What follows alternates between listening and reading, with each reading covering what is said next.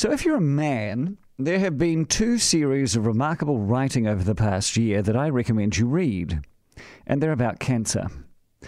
One is Peter Wells' series called Hello Darkness, which is on the website The Spinoff. He's the acclaimed New Zealand author, and Peter has kept a diary talking about what he saw, what he was going through, and what he thought about since his prostate cancer diagnosis, a cancer which has spread and metastasized. Now, this is a very emotional read because of his skill with words and his ability to write about emotion and feeling. The writing has a dark beauty, and it's very easily understandable.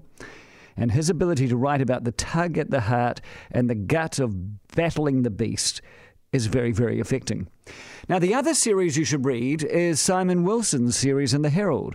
It's a prostate cancer diary as well, but it's a bit more pragmatic and practical, a less lyrical take on the science, and more on the grunt of the battle to control a beast that wants to take your life. And this past weekend, Simon looked at the screening for what is the third biggest killer of men.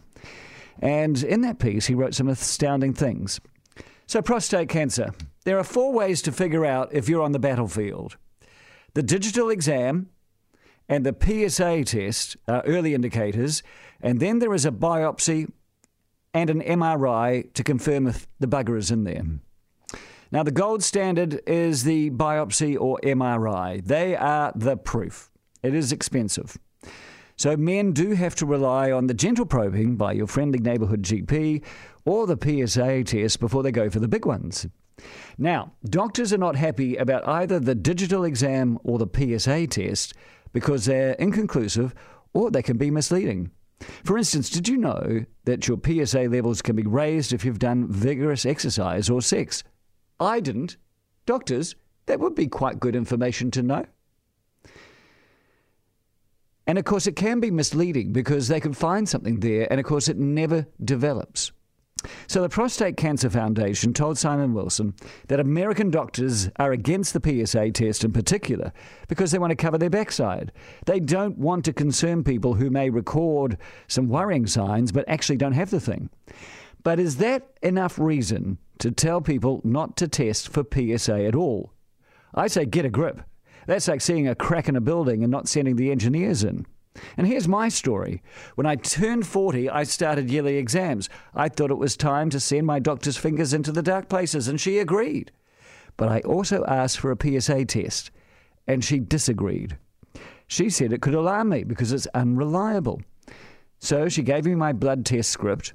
I noticed she hadn't ticked the PSA test box, so I ticked it myself with the same coloured pen. When the results came back, my PSA was fine, but my doctor was irritated that I took my health tests into my own hands. I said, Suck it up, baby. We now have a baseline. How can this hurt? And we've tested ever since. Apparently, everything's good. Maybe that's too much information for you? Whatever. Now in my 50s, I know a number of men who haven't had those tests. I also know a number of men whose life have been saved by the PSA test.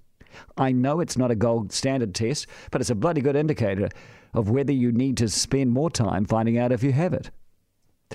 I have no idea why the PSA test holds such fear for doctors, particularly in the non fault environment that we have in New Zealand. Women wouldn't let this lie. From breast screening to pap smears, women have been truly vigilant about their health and their screening and their campaigning. And here is the big thing Simon Wilson wrote that blew my mind.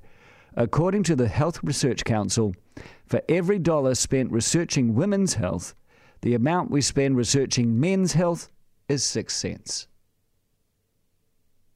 We get 6% of the health spend compared to women.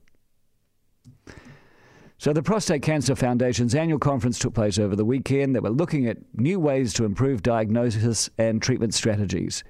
They're looking for a new test for prostate cancer that's cheap and reliable. Do it! Spend on it. Currently, men are in a cone of silence that actually resembles stupidity. Remember, the squeaky wheel gets the oil, and it's time for men to speak.